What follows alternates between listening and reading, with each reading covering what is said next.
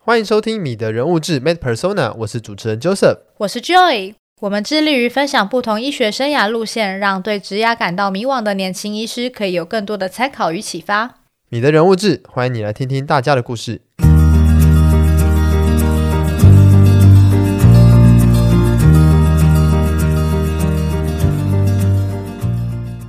这集来宾庄文玉医师毕业于长庚大学，在林口长庚完成了解剖病理科住院医师训练，而后前往德国乌兹堡大学进修血液病理，目前为林口长庚解剖病理科副科主任以及长庚大学病理学科副教授。 Joseph，你们平常开刀或是临床取得一些细胞检体，如果没有病理科医师，是不是没有办法很明确的下诊断呢、是啊，病理科医师就是一个病人常常不会注意到，实际上呢，对于疾病的确切诊断却是举足轻重的一个存在哦。同时，身为临床医师以及基础医学教授的庄医师，对于病理科的现况与未来发展又有怎么样的分析与想法呢？就让我们来听听庄医师怎么说吧。让我们欢迎林口长庚解剖病理科庄文玉医师。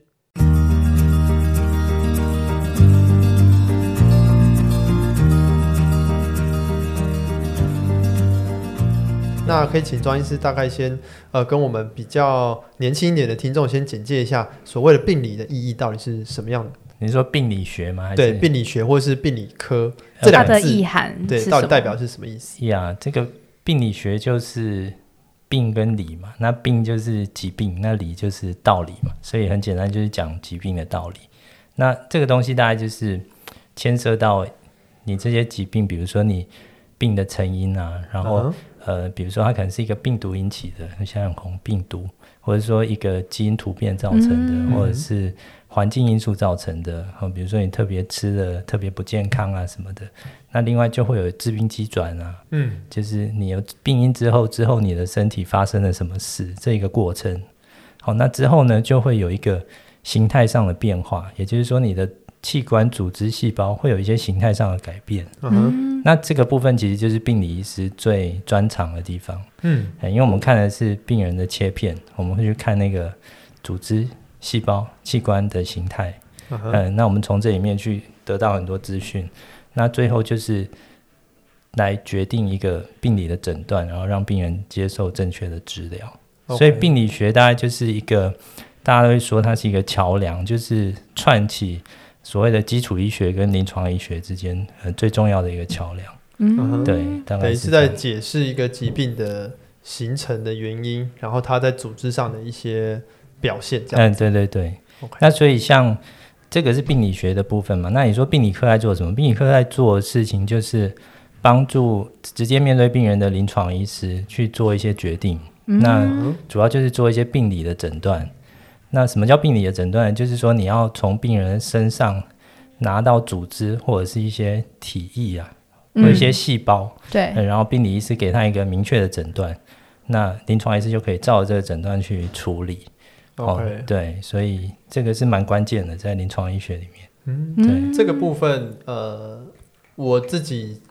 比如说我在高中想要考大学的时候，或者是可能大一大二刚进来的时候，其实。呃，对对，这样子的模式比较没有概念，会觉得说，哎，是不是医生一个人就可以，其实就可以，比如说我们去挂号去看门诊，嗯然后他就可以，哎，诊断知道所有的事对啊情，知道所有的事情。对，但其实大家会呃，在还没有进入医学领域的时候，其实会不太清楚说，其实呃，在临床医师后面还有呃，帮助临床医师去呃做判断的这一群病理科医师，或是其他的呃后线的医师这样子。嗯嗯，对，就是西方有一种说法啦，就是不管你同不同意，有人说病理医师是医师的医师嗯哦，啊、那其实也不是说他比较了不起，而是说病理医师是服务的对象其实是临床医师，嗯，嗯，那临床医师是对着病人服务的。对， OK，对，那我们是帮临床医师解决他需要的问题，哦，嗯对 OK，这样子，了解。对对。那当初呃，庄医师您在选择专科训练的时候，为什么会把就是这样子的专科纳入考虑，然后真的走上这条路呢？哦，其实我觉得最早是因为大四的时候会上呃病理课嘛，那病理课的时候其实就觉得这一门非常有趣，这是一点。嗯那当时也会有实验课，就是去看那些病理切片、那些玻片，嗯哼。那看的时候就觉得哎，好像自己学起来比同学都快，嗯哦 呃，对，就是觉得似乎有这方面的天分，这样子。对，我想这个是最关键的。就是有明确的感受到自己在这个拨片啊，或是图像的的辨的识，辨识上，嗯，对，就是比如说老师讲过一遍，那我做个笔记。那真的遇到实际的骗子的时候，那有问题再问老师一下。其实很快我可以分辨这呃不同的疾病之间的差别。可是有的同学虽然可能他呃读书成绩可以很好，可是他看这个就比较没有那么、对那么有办法。对，是嘿哦，对，那差别会蛮明显的。就是如果等你上了病理学的实验，或者甚至是组织学的实验，或者是像寄生虫学什么这些看显微镜的时候，其实对你自己会心里有个底。嗯呃，哼，就是为什么我隔壁的同学就随便看一看就 会，那我我片子要拿回家要看了几个小时，我还是分不太出来。嘿啊哎就每个人有各方面的专长，那这对是一种专长。对，图像的辨辨识，识能力对对对，这是一种专长。那在老师您就是当比如说实习医师的时候，有特别去，比如说再去选病理科，去实际了解说这个科临床的业务，啊，是有啦，就是势必要去看一下。我也是鼓励说，所有的就是想要要选科的同学，大概就是要去各个你可能会去的科去看一下，嗯然后看你大概诶是不是跟你想象的差不多，那对在做些什么？那你对于这样子的生活，你是不是满意？哦，就是不要后来才后悔，诶，这样子嗯不好。对， OK，嗯，那我们在那个卫福部的这个固定专科的分类上面，其实可以看到有病理科，其实有分所谓的解剖病理科嗯和、呃临床病临理床科。病理，对，那呃，包括像我，其实已经住院医师了，其实我、嗯我也不是很清楚这两科 实际上到底差别在哪里，可以请老师帮我们解释一下。哦，OK OK，其实所谓的呃结果病理科、临临床病理科这个分别，主要是美国系统会有这个分别。哦嗯哼那你要像其他欧洲系统的话，大部分讲病理就是指美国的解剖病理，大概是这样。哦嗯对，那解剖病理就是像我刚刚说的，你会去看呃组织的切片，你看细胞的膜片，哈、细胞抽吸的片子，或者是做呃尸体解剖，哈、你是嗯哼做这些事情。那临床病理科其实就是欧洲系统的一些实验诊断的东西，也就是我们俗称的检验科的东西。嗯哼，哎、所以这个其实两个是蛮不一样的，虽然都是二线科，呃，对，可是解剖病理科就是在看组织细胞这些东西，还有还有病人的尸体 这个东西。那啊呃，临床病理科就是检验医学科，或者是叫实验诊断科，它就是看病人的抽抽血、尿液啦什么的那一些。嗯呃，就是检验室里面很多都是由机器或者是医检师来做。那医师在里面比较大的角色是类似一个品管跟管理者的一个角色。嗯，OK，对对，所以是差别是蛮大的，嗯是，所以训练上住院医师的训练上呃，是完全不一样，哦，OK，呃，是不同的专科，不同的专科。对对 OK 嗯，嗯，那像是呃，在解剖病理科嗯住院医师他实际的训练过程可能会涵盖到哪一些内容？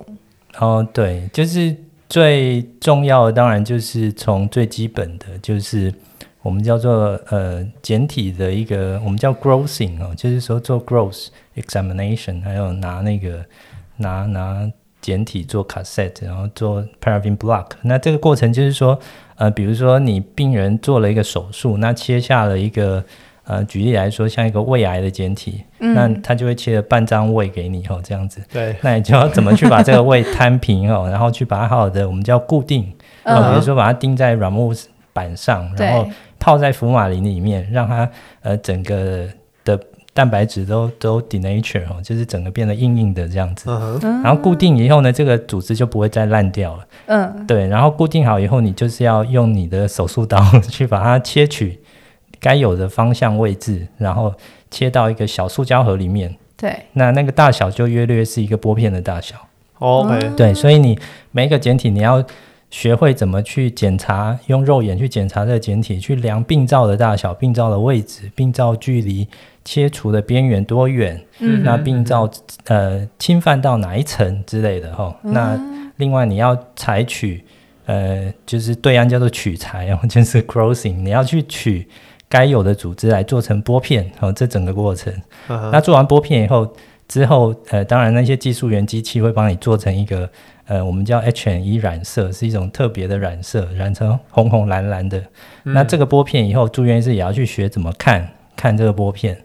呃，然后从玻片里面去得到诊断，那这个是切片的部分。对，那另外的话，还有一部分是细胞学的部分，嗯，就是像我们常听到女生要做子宫颈抹片嗯对来筛检预防子宫颈癌，这个东西也是病理医师看的。嗯还有就是像一些细胞的体液的细胞学，比如说呃，病人有胸水、腹水，那嗯他可以送来病理科，然后病理科可以把它做成类似玻片的东西，那对你一样可以由医师来看这里面是不是有癌细胞，哦嗯，这是一个。那这是细胞学的部分。那另外还有一个比较呃紧急的是所谓冰冻切片的部分。嗯嗯、那冰冻切片就是一种呃手术中的一个照会的概念哦，就是说外科医师在开刀的过程中对，那他会觉得说有一些疑问他需要解答，比如说呃他不知道这个肿瘤是哪一种肿瘤，那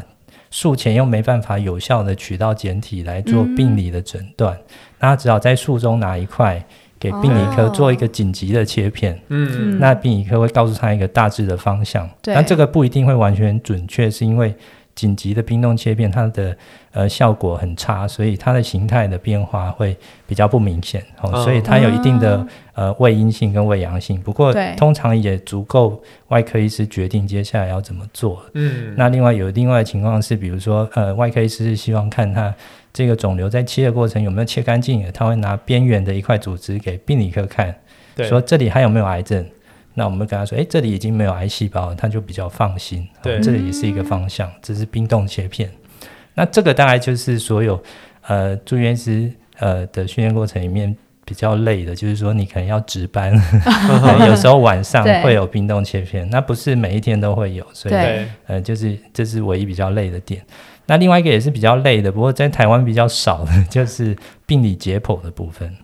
就是所谓的呃像法医吗？还是呃，跟法医不一样，病理不太一解样剖其实主要是一个学术的用途的，哦就是说，呃，病人死亡之后，啊那他可能自愿捐出来做解剖，那由病理科哦来解剖，看他的全身的病理变化。嗯哼那法医的话，就是因为死因不明确，那对有法律的一个要求的时候是，会有法医嗯师去做的。那那个是找死因的，又不一样，哦这对是否研究学？术的，对、嗯对。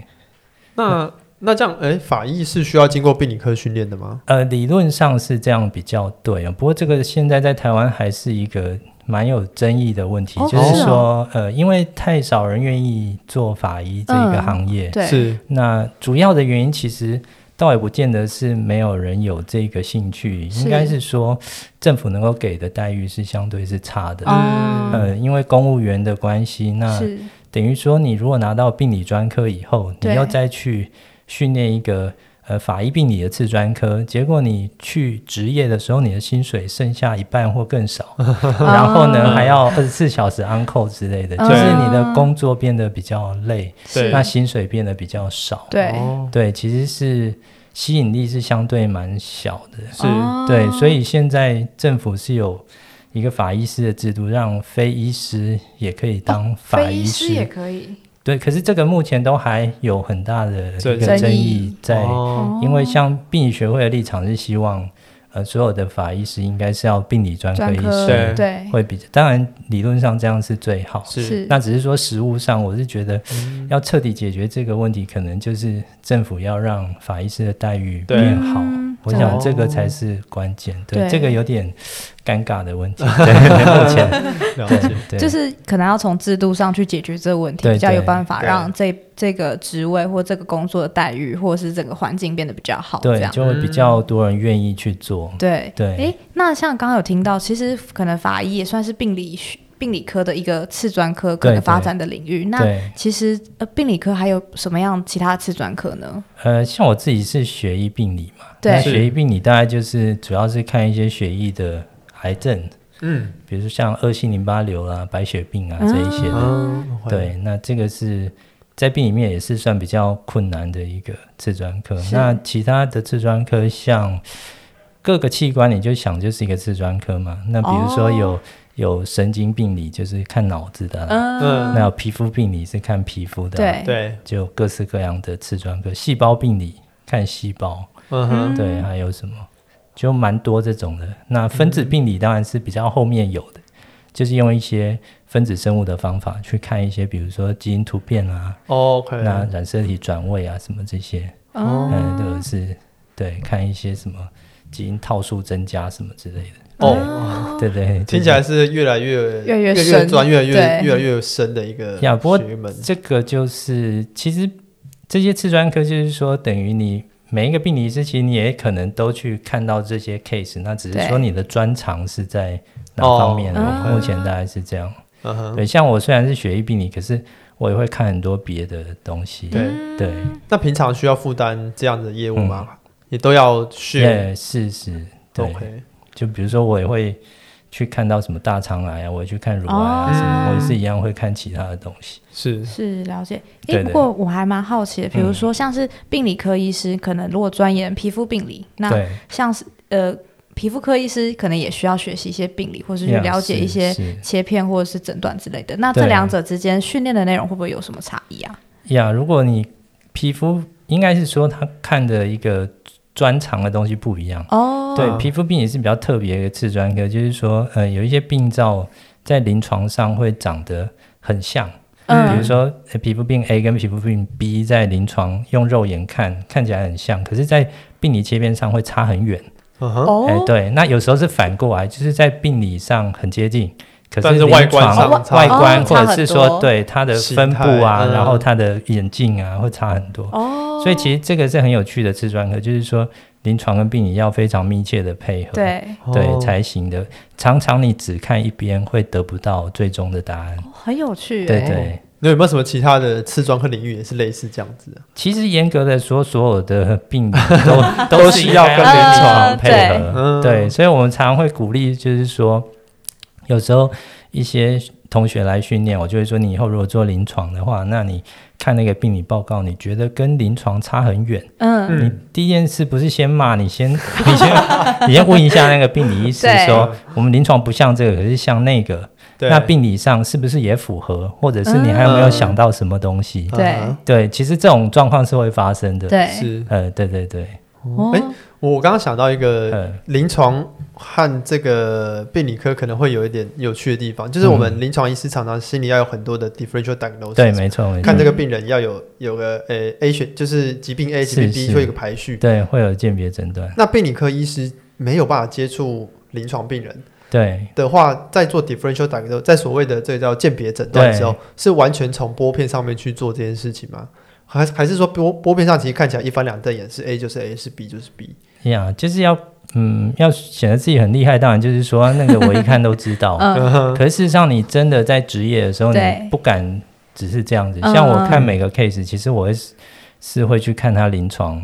看他的病史，看他嗯看到什么，是那临床的鉴别诊断是什么。对，是那也不是我们就不做鉴别诊断，我们也有我们形态学上的鉴别诊形断。态学上就举例来说，比如说我看到一个二七淋巴瘤，那我就会看说，哎，这是以小细胞为主的还是大细胞为主的？那细胞核的形态是怎样？嗯哼，对，然后我心里会有几个鉴别诊断，那我可能需要做进一步的免疫组织化学的染色，去看一些这个细胞有没有表表现哪一些抗原，来决定我的鉴别诊断。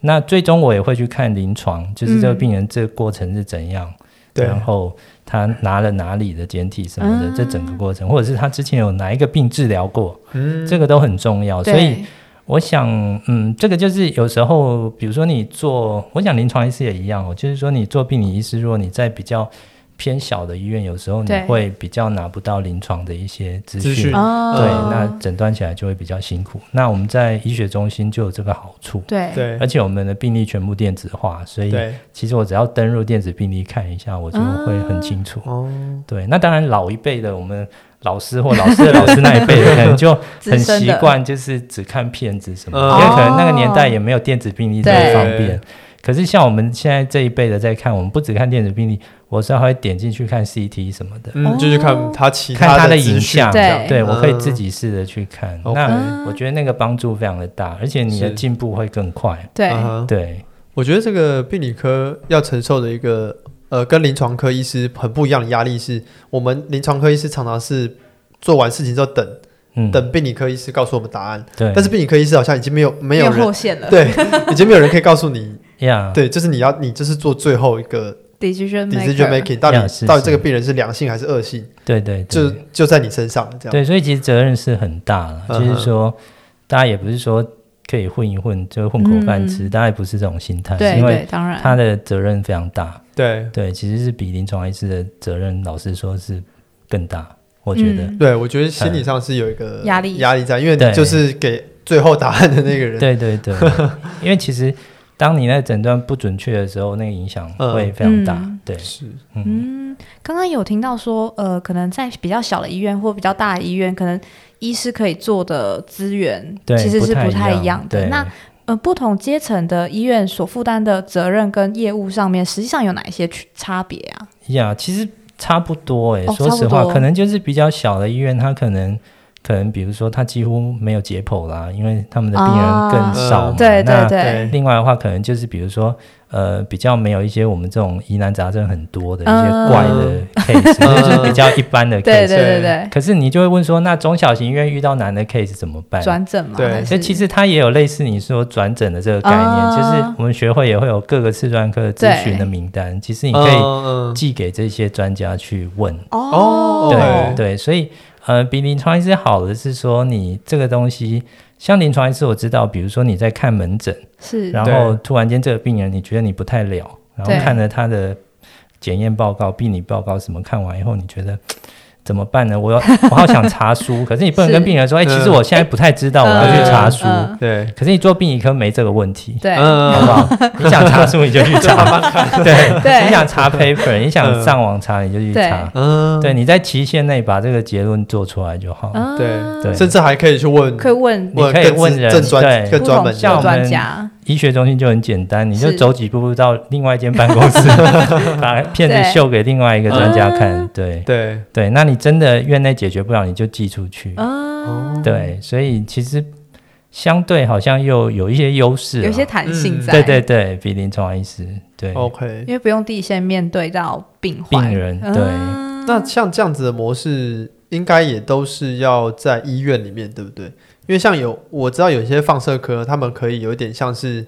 呃呃，有点像是接业务，嗯，就是反正家里有电脑可以看片，那我们跟一些小医院收集这个影像的报告。哦，影像的资料，然后 Yeah 发报告回去。但是病理科因为有牵扯到简体这些问题，对，是基本上就是呃，必须是以以医院受雇的形态在执业。啊，你是说自己去开什么病理中心，也是有有，吗也是哦有病也理是中有心这种东西啦。不过、哦呃，可能就像你说的不一定那么方便，是说你病理的基本上你还是需要处理那个简体，对对对，所以你一个病理中心开起来，其实那个负担就像开一个医院的病理科是一模一样。 哦，因为你所有 的什么都对，你要买一样都的一样机器，嗯买呃请一样多的技术员，对对其实哦没有比 较没有比没有较比较自由就是 对啊对。那至于说可不可以不在那个 site，不在那个医院看那个片子，未来是有机会，因为我们现在会数位化嘛。是嗯哼对，嗯所以有可能你比如说在家里 Remote 的 work 电脑，然后对，然后 哦就比如说像现在 COVID nineteen 什么，就在对对家里，然后用一个高解像度的荧幕看这个片，对对未来是可以做到这样。可是当你有需要再回去呃那个标本去取嗯切片的时候，或者是你要再去做特别的染色、特别的 study 的时候，你还是得回到那个医院用那个蜡块，嗯，呃我或者还是去切它，嗯对，你还是得去切它。对所以事实上不是那么完全可以呃。全面好像 carefree 都变 成 digitized，没有这种事，对是呃 X 光科可以，嗯那我们科对的话其实就是部分， 对，嗯，还是一对些器材啊、空间的问题，没这样错。没错，嗯，对，诶，所以说这样听起来，大部分的出路还是会是以在医院的这个形态为主。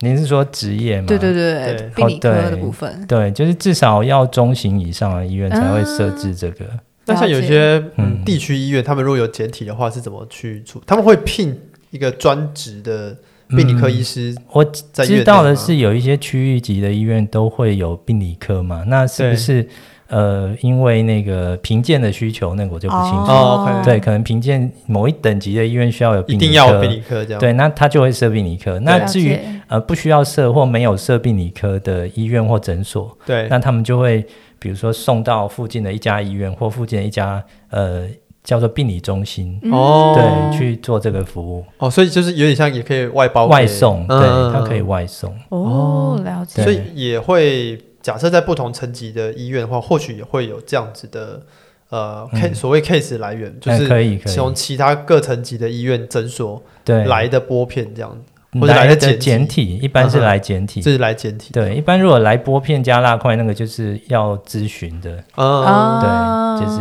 要问意见的，哦了，OK 解。不太一样。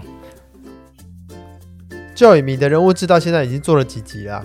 到现在这集病理科庄文玉医师已经是第十一集喽。哦，那么下一集就是第十二集了哦，这样子刚好就是满三个月了呢。对啊，感谢各位讲者和听众的支持。《米的人物志》的第一季最后一集将在下周播出。在第一季结束之后，《米的人物志》会进行形象以及内容的小改版。趁着这个机会，下一节内容会跟大家分享一下制作《米的人物志》的心路历程和回答各位听众的问题。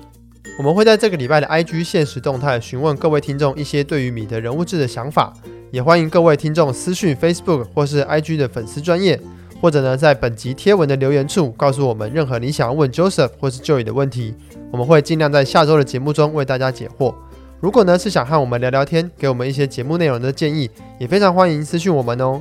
期待第二季的《米的人物志》有新的气象，也请各位听众要继续锁定《米的人物志》，我们会继续努力学习跟加油的。记得到我们的 Facebook、IG 粉丝专业、各个 Podcast 平台以及 YouTube 频道按赞订阅，追踪第一手资讯。若喜欢的话，也欢迎分享你的人物志给身旁的亲朋好友哟。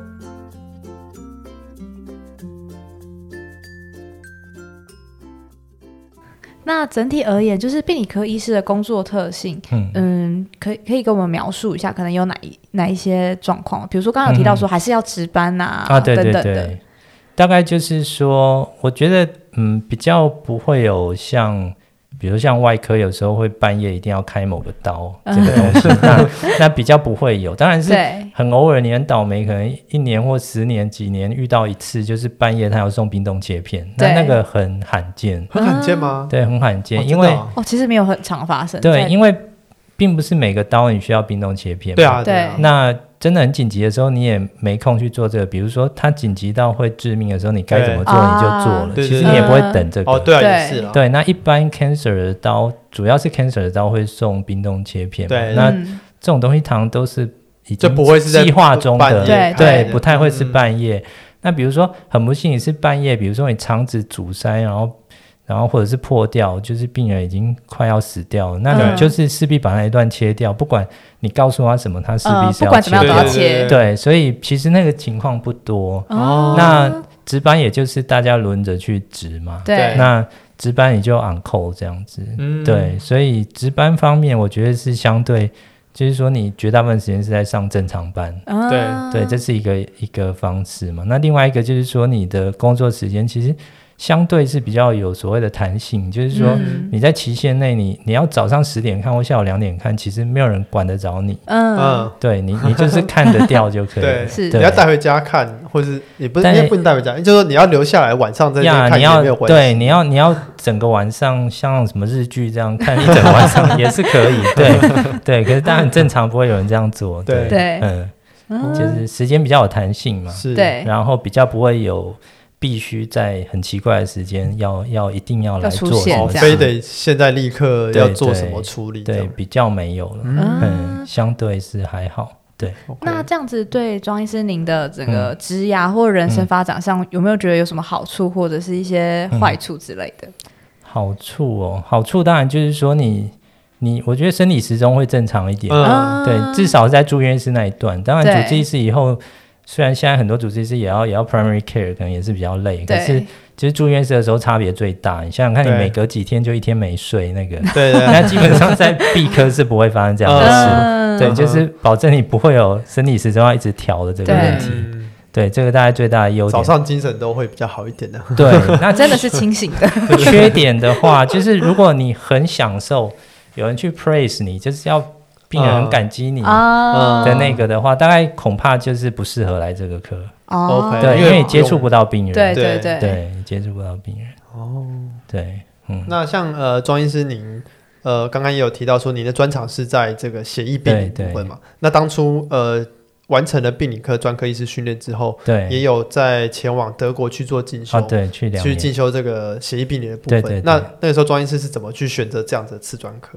哦，主要是那时候我一个老师，他好像在一两年就要退休嘛。啊，嗯哼，那那时候会看血液病，也就只有他一个人，哦需要有人承 接对一 就波是要有人会这 样。大概主嗯主因是这样，哦对。那那时候，呃，他就有给我几个 choices 啊，就是说他知道哪边可以训练这样子。嗯那我后来去德国，其实那时候很单纯，就是想说，诶，德国好像除了做血液病理，他还做胸腺瘤，好像很好玩，又多一个东西。哼，嗯，啊对，不过后来证明我选的是对的，因为那时候另外一个是他给我的选择是日本，还有一个是美国。嗯哼，对，那日本那边其实它主要不是做淋巴瘤，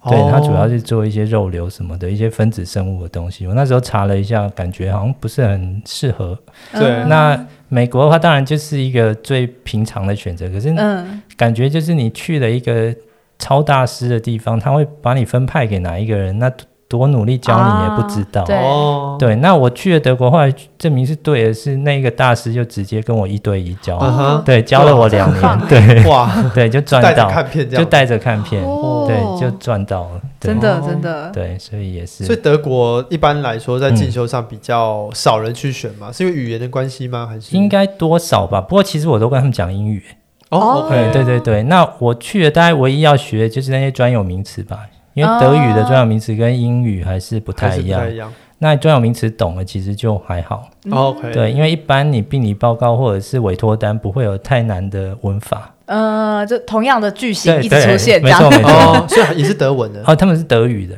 哦，所以对对老师你们去的时候，假设要发报告，用是要用你哦们也对要用德语发报告他。是德语的报告，哦 对对对老师讲的好像很轻松好，像很但其轻实松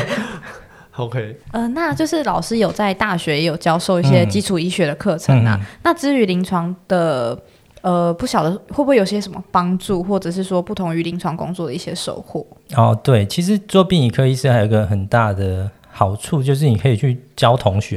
因为很多临床医师你想教也不一定有机会嘛，通对啊常就对啊是几个大头会去教这样嗯子。对，那其实教同学是非常的很有帮助，就是说，嗯，你可以从很早期，就是同学刚刚要进入医学这个领域，你可以对给他们一个比较好的方向。我觉得这嗯个嗯非常的好，我我每次都很喜欢去教同学。那同学也会回馈一些东西，有时候你没想到一些你觉得理所当然的事情，他会来问你， 然后你也会再去思考一些事情。我我觉得那是很不错。嗯对我个人是蛮喜欢的，所以这是另外一个优势吧。哦做病理科，对，因为像呃，比如说生理，可能就有生理学哎的对教授，对然后寄生虫有寄生虫的教授，对比较不会是临床医师哦，去。是哦，其对实对对对对他们不是医师，对对他们通常就是，比如说解剖学教授，他就是专精哦在就解剖做学，解对剖对对，他不一定会是临床医师对，但是对病理课，呃，多数都是由真正的病理科的医师啊是来来呀上，蛮蛮特别的。对对，就是基础学科里面唯一一个由医师来教的课，哦哦，对。对，是这样没错。不过呃，像我念书的那个时候，嗯长庚大学是还是像分科啦，就是说嗯病理科是一门学科，呃，生理学是啊对就比几学分，然后解剖学几学分，组织学对几学分。但是我不知道长庚大学后来现在状况怎么样。不过我们、嗯我们在念书的时候，其实就有听到有一些其他的医学院，对有的医学院就整合在一对起，对对，变成整合式的哦说，哎、对比整如个说的基础医肠学嗯肠胃道课的，那肠胃道就从解剖一组起织教一起这样，教。嗯，长庚大学现在呃，他是尽量让他可以有同步的学到类似的东西，不过我们还是有一个课，哦 OK 对我是觉得这样还不错啦。嗯，有嗯就是有有好有坏啊，对就对是对都有。呃，我我们自己那个时候是觉得说，分科的话可以，比如说病理的整体可以有一个对从从头到尾这样学下来对的，因为那个最早期的雏形就是美国有所谓的 New Pathway 什么的，那时候就是把所有的各个跨基领础域临床的，整就合是这以一样。个呃器官系统的概念来教给你嘛。嗯那我觉得对以我们台湾的学生跟美国的学生还是稍微有点不太一样，哦，嗯呃就是说特性 嘛，特性不太一样。一个就是说，你不能否认我们语言的障碍，就是是大家要直接读原文书还是比较辛苦。对，对，那美国的学生他可以自己很快的读了所有相关的原文书的 parts，嗯，对然后他就得到一个整体的概念。对可是台湾同学会很辛苦，光是嗯在在各个理分解门嗯对的，这就要需要一些对一些那个，然后另外就是民族性的问题，我们不是那么积极主动。说实话，嗯我们还是稍微要有人拉着我们，所以对，对我觉得那个稍微稍微不太一样，嗯就是比较新形态的教学模式。对那还需要一些时间还。要一些时间来适应。我的感觉，嗯对，那老师不知道，因为我呃，我过去就是也是上老师的课，对那老师到从以前到现在，您呃教了这么多届学生上，你嗯你有没有什么样的呃心得啊，或者是一些观察？我还蛮好奇的。哦，也没有，大概就是跟台湾这些人的变化一样吧。我哦觉得大家就是自由度越来越高嘛，嗯然后就比较有想法，那也敢讲出来啊。哦，那这样不错嗯啊。对啊，我觉得很好啊。 OK，对，大概就是这样。那带起来其实会问的问题也都差不多啦。 都教很有问了题。五年、十年之后，对反正其实对，大家会像想有一问次差不印多象比较深刻的是，有一个同学就拿着一个教科书，嗯我记得好像还是英文的、欸，然后他就来跟我说：“哎、老师，那个他要问我说，因为是我我的专领域的东西，然后问我说嗯什么、呃 mental zone，就是那个淋巴滤泡的那个套区的那个细胞是 B 细胞还是 T 细胞？”我就跟他说：“哎、是 B 细胞。”他说：“可是老师课本说是 T 细胞。哈我哈，说：“那那这个课本应该写错了。”嗯，嗯对，那他也不相信我或相信那个课本，他跑去图书馆，嗯， 然后过了不知道多久以后，那学生又蹦蹦蹦跑来说：“哎、老师你是对的，这一本写错。了。 对，那我觉得这样很棒。嗯对很有对求知欲。对，没错，而且他不会任意相信权威或对嗯什嗯么。对，这真的很对，棒我觉得这很对棒，我有点感动。对 啊，而且就还其实他不需要这么追究哎，这对件对事，对对啊对对， 他可以这。就样就过去这样我了。好惭愧啊，我就是属于不要不要这么追究的。我就检讨一下。我可能就嗯，好，这样就就这样过去 了。OK，嗯，那呃，像呃病临就是病理科的医师，他因为像我们临床科的医师，可能他的比如说就业市场的供需，可以、嗯可以看出一个呃 pattern 嘛，啊包有括病人，包括现在容易生的疾病，对包括我们处理病人的方式，对，会会对这个市场上的供需有一个呃影响。嗯那嗯对于大家临床以后职业上的收入，其实也会有差别，包括这健保啊、自费啊对这对些项目。对那我不知道说，你病理科医师的这些，比如说供需上面，嗯还有嗯呃未来的临床收收入来源，对是比如说是以这个量去去去做一个呃衡量吗？还是说嗯以是什么样的模式？呀，先说供需好了，就是说，事实上，其实整个在台湾各个专科的名额，我想一直都是就是会被管控的嘛。哦对就是说他们会视这个呃职业的一个需求度，那政府会去或者说从借由学会告诉你说，那全国今年会收几个住院医师。我想对这个他们是有在调控的。嗯啊那你说病理医师是不是很不够？我觉得大概就是中等吧。嗯，哦就。是也不是特别没有人要来，也不是也不是大家抢破头。对嗯我觉得这是比较特殊的科，就是你要真的有兴趣的人才会来，嗯对毕竟他的工作形态很特别。对，那你说呃，工作好不好找？那比如说你就很很坚持说我一我一定要在台北市当主治医师的话，那可能不一定可以。哦，对，可是如果你说我全台湾去哪里我都可以的话，嗯哼，那我想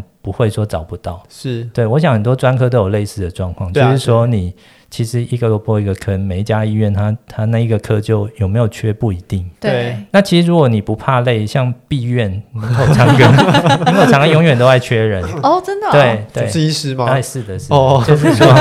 因为比较累啦。对，嗯如果你不怕累的话，其实有累的地方你愿意去哦。我想不会真的找不到工作，嗯啊，哎，哼，这个是可以保证的。那哦另外是呃待遇嘛，对不对，对？嗯待遇我觉得也是中等。嗯他不算最穷的，也不算最有钱的。是对那至于怎么算，就看你在公立医院或私立医院，哦，那算法不对，太一样，一样就是像公立医院，其实公务员他的薪水比较一定，嗯那不会很高，可是当然他的工作负荷其实没有我们高。哦，对对对也，是那他有比较多时间可以去做一些他的研究啊什么的。嗯哦那我们是很羡慕，可是我们领的比人家 多，嗯对因为我们是私立医院。对那私立医院就有很大的机会，他会照着所谓的医师费的计算方式，就是嗯根据你工作的量来算。对哦，对哦，那这个就跟临床还是也是有点像啊。你是你看了很多，他就给你多一点钱，也是合理啦。对嗯对对对对对对，所以呃，不会特别穷，也不会特别有钱，我只能嗯这样说。那生活对品质，我觉得是算算好的。呃，嗯对对对刚刚听到那个值班这个，我就觉得，对对对嗯 有有些科的确就是有这种不用值班的优势在。对对对对啊，对背景科我想是一个很对，很很常被大家拿出来说，哎、相较你如果不喜欢弹性值班哦，其 对啊 实对啊，有就是有几个其实选择，冰冻切片嘛，对 对啊呃对其实也没有 frozen 很常 section 来。 对对对对对，了解，那像是呃病理科整体未来的嗯趋势跟重心发展，可能会是往哪一些面向走？未来的话，当然很多呃同学很担心说来病理科以后被电脑取代。嗯，对对对对，那这这种是蛮常传言听到也的很多，就是说，哎，人工智慧啊、是 AI 啊，是不是可以比人更容易的辨识这些图像的特征？对，嗯那这个我不否认，就是人工智慧现在真的很棒。嗯对，对，那我自己也有做相关的研究，哎嗯我们发最近发 paper 应该几乎是看病理切片，台湾应该最早发的吧？嗯，就是我们。那其实你会知道说 AI 很棒，可是目前还在一个非常初期的阶段。嗯是，哦像我们做的就是让电脑去区分呃鼻咽切片里面的鼻咽癌跟良性的鼻咽切片，哦，就只分这这一件事情而已对。，嗯，那这个就很辛苦了，你就要教他教很久，对然后用对很多的资料去喂他去嗯训练。是，嗯哼，对，那你又想说，其实你要训练一个演算法可以懂所有的器官、所有的病，那几乎是 mission impossible。嗯， OK，，对，所以其实我们目前比较一个主流的方向，应该是说把人工智慧当成一个辅助工具。嗯，嗯哼，那这会有点像 X 光科目前在做的事情。啊，对你未来可能会有很多套装的演算法，可以是帮你做某一件事。对，哦，哎，比如说病理医师觉得，呃，怕你漏掉 cancer，那就是像类似我们做的那个那种研究，就是让电脑来把一整张玻片影像帮你 highlight，、嗯帮你提示出他觉得有问题的区域，嗯对那你那边要多看一点，嗯呃，免得你漏掉了，这是对一个方向。 OK，那另外，比如说像病理医师常要做一些很机械化的事情，对嗯嗯比如说他做了一个染色，然后要去数，呃，肿瘤细胞有百分之多少有被染上，呃哦那这种事情电脑来做就很对棒。对，就诸如此哦类的。所以我想，电脑未来会是病理医师的朋友，而不是敌人。是嗯哼是，对，它不是取代，而是对辅助。对，他会帮你减轻哎，很减轻很你的 routine 的这些对， loading 减这样轻嗯你 routine 的 loading，、哦然后增加你工作的效率，是，还有减少你的错误率。哦，嗯对，，所以我想，呃，电脑在病理的意义在这样，而不是对很多那种什么类似那 种什么 PPT 什么，就是在那边说对病理是要被 AI 取代。嗯对，我想还早。对， 对，在我们有生之年可能都看不到，因为哦对你医师是一个完整的训练，对就像我说的，我们这一代的病理医师，我们不会只看着玻片下诊断，嗯对嗯我们也会去看临床的，然后去看 CT 看到什么，然后对看病人整个过程是怎么样。对对这个是不可能有一个演算法可以做到的，对嗯哼，嗯哼对，所以我想根本不用担心这种事。嗯，OK，对，那未来就是整合像数位病理的电脑嗯辅助的系统，这是一个方向。嗯那对另外的话，就是刚刚有稍微提到的分子病理的很多东西可以整合进来。嗯嗯哼，对，所以我想是很有大哦前有景，可为，对，是很有嗯前景的。而对，而且反 OK 而感觉会让就是呃病理科医师工作更有效率。嗯，是的，对啊，我觉得对其实反而是有一个优势，对，是一个优势。就是这个课以后会嗯生活品质会越来越越好。好。哦对，这个是可以预见 的。对 这个是可以预哇，见的。真的是哇！现在就已经让我们这些临床科已经非常蛮羡羡慕慕了。OK，对对对，所以对啊，因为像呃，可能几年前好像病理科相对在申请上是蛮热门的一个选项，但是这几年好像又有一点降温。呵呵，对啊，那呃，接下来问题可能会比较着重在这个住院医师申请这件事情。对，住院医师要怎么样去探索自己是不是适合走病理科？哎呀，然后以病理科的角度来看的话，嗯比较需要什么样特质的人？对，大概就是说你要知道你适不适合。我觉得最基本的一点是你对影像的辨识，你要确定你 OK。嗯，对，这个是第一步。那这一步做不到，你就千万不要考虑这个 科。对，像我说的，像你在学组织学、学病理对学实验的时候，你就觉得你要辨识那些呃显微镜底下的那些红红绿绿的东西，你读得很辛苦。对嗯你都认不出来，那同学都已经认出来了，那你就不要了。这个是第一关筛对筛掉，嗯你就不要来这一科。嗯嗯，那如果你觉得你辨识上觉得诶还蛮不错，你认得出来，那对嗯再来就是你要真的有兴趣。那有人可能会看，可是他觉得成天看这个很无聊，嗯那哼，那也不适合嘛。对，那再来就是说，你要能够接受这是一个二线科的一个工作的一个环境。嗯哼，对对，比如说你很喜欢跟病人互动，嗯对那你可能结果来了，你每天上班大部分时间都是对着显微镜或对着电脑荧幕看数位病理波片，嗯那你觉得很无聊。嗯对那都在查 paper，都在干嘛？你觉得很无聊，那就也不适合来。嗯哦所以要有一点点耐得住寂寞吧。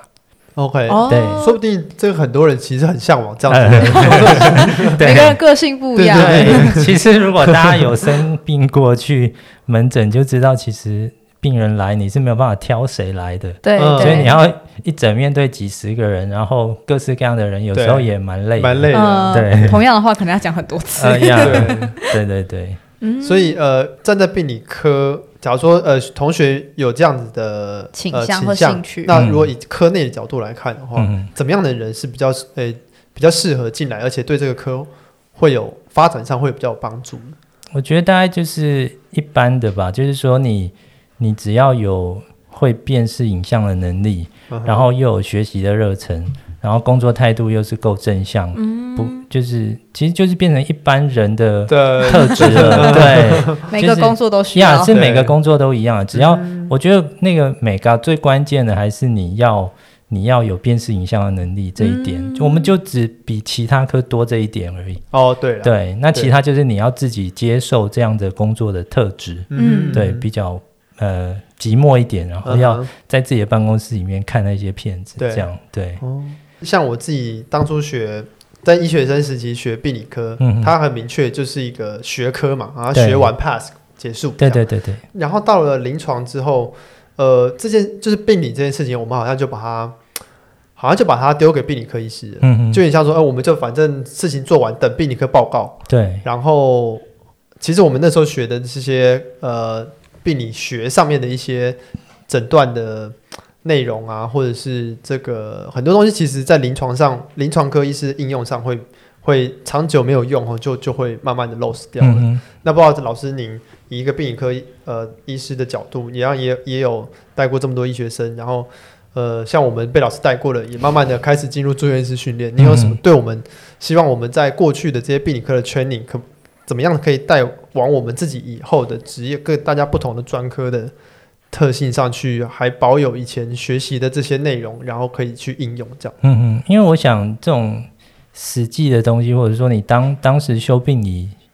嗯、呃所学到的一些东西，当然一定会忘 记嘛，对，对，因为你的记忆不是永久的，你对你不是机器，所以到了你临床，你各自的专科跟各自的次专科之后，当初学的一般病理学的东西，你大概会丢掉大部分，那个是正常。嗯哼，对，可是就是之后你要至少有一个概念，知道病理在做什么。嗯嗯那根据你不同的专科跟不同的次专科，你会跟病理有不同的互动。嗯那当然就是跟癌症相关的，跟我们互动会比较高嘛。对，那或者是说，除了癌症，就比如说你是肾脏科会有肾脏切片的问题，嗯那个对又是另外的；或皮对肤科有皮肤切片的问题。那各个科会有各自的病理相关的东西。那据我所知，很多专科在训练过程中，其实他们也是要再去学这部分的病理。嗯嗯哼，嗯、对，像皮肤科的训练也会需要他们再去学皮肤病理。对对对，那肾脏科应该也是会希望他们要知道肾脏病理。对是就诸如此类。所以其实之后大家就是可以 focus 在自己的专科相关的病理的领域嗯对去了解。对啊那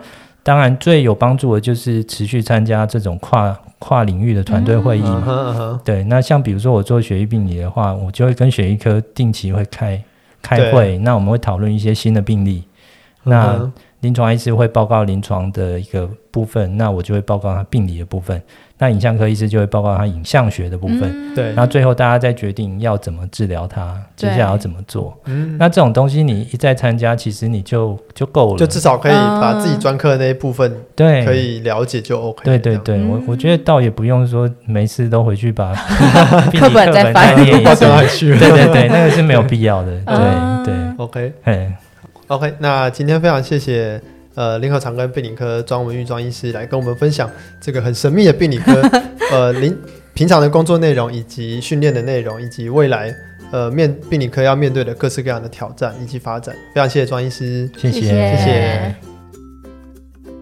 如果你是用 Apple Podcast 收听的听众，请给米的人物志五颗星并留言。如果你是使用 Spotify、YouTube、Sound 或是其他 Podcast 平台，也请你分享米的人物志给你的朋友哟。欢迎各位朋友到米德人物志的 Facebook 或 IG 跟我们留言互动。我们的 Facebook 有比较完整的节目介绍 po 文，而如果你想要看看 Joey 跟 Joseph 在制作 Podcast 时的花絮，也可以来我们的 IG 逛逛哦。如果听众有任何回馈或是想法，或是你有特别想听到的医师、学长姐或特定的职涯路线，欢迎留言或是直接私讯粉丝专业都可以哦。希望跟你一起丰富米的人物志的内容，发掘更多人生的可能。米德人物志，欢迎你来听听大家的故事。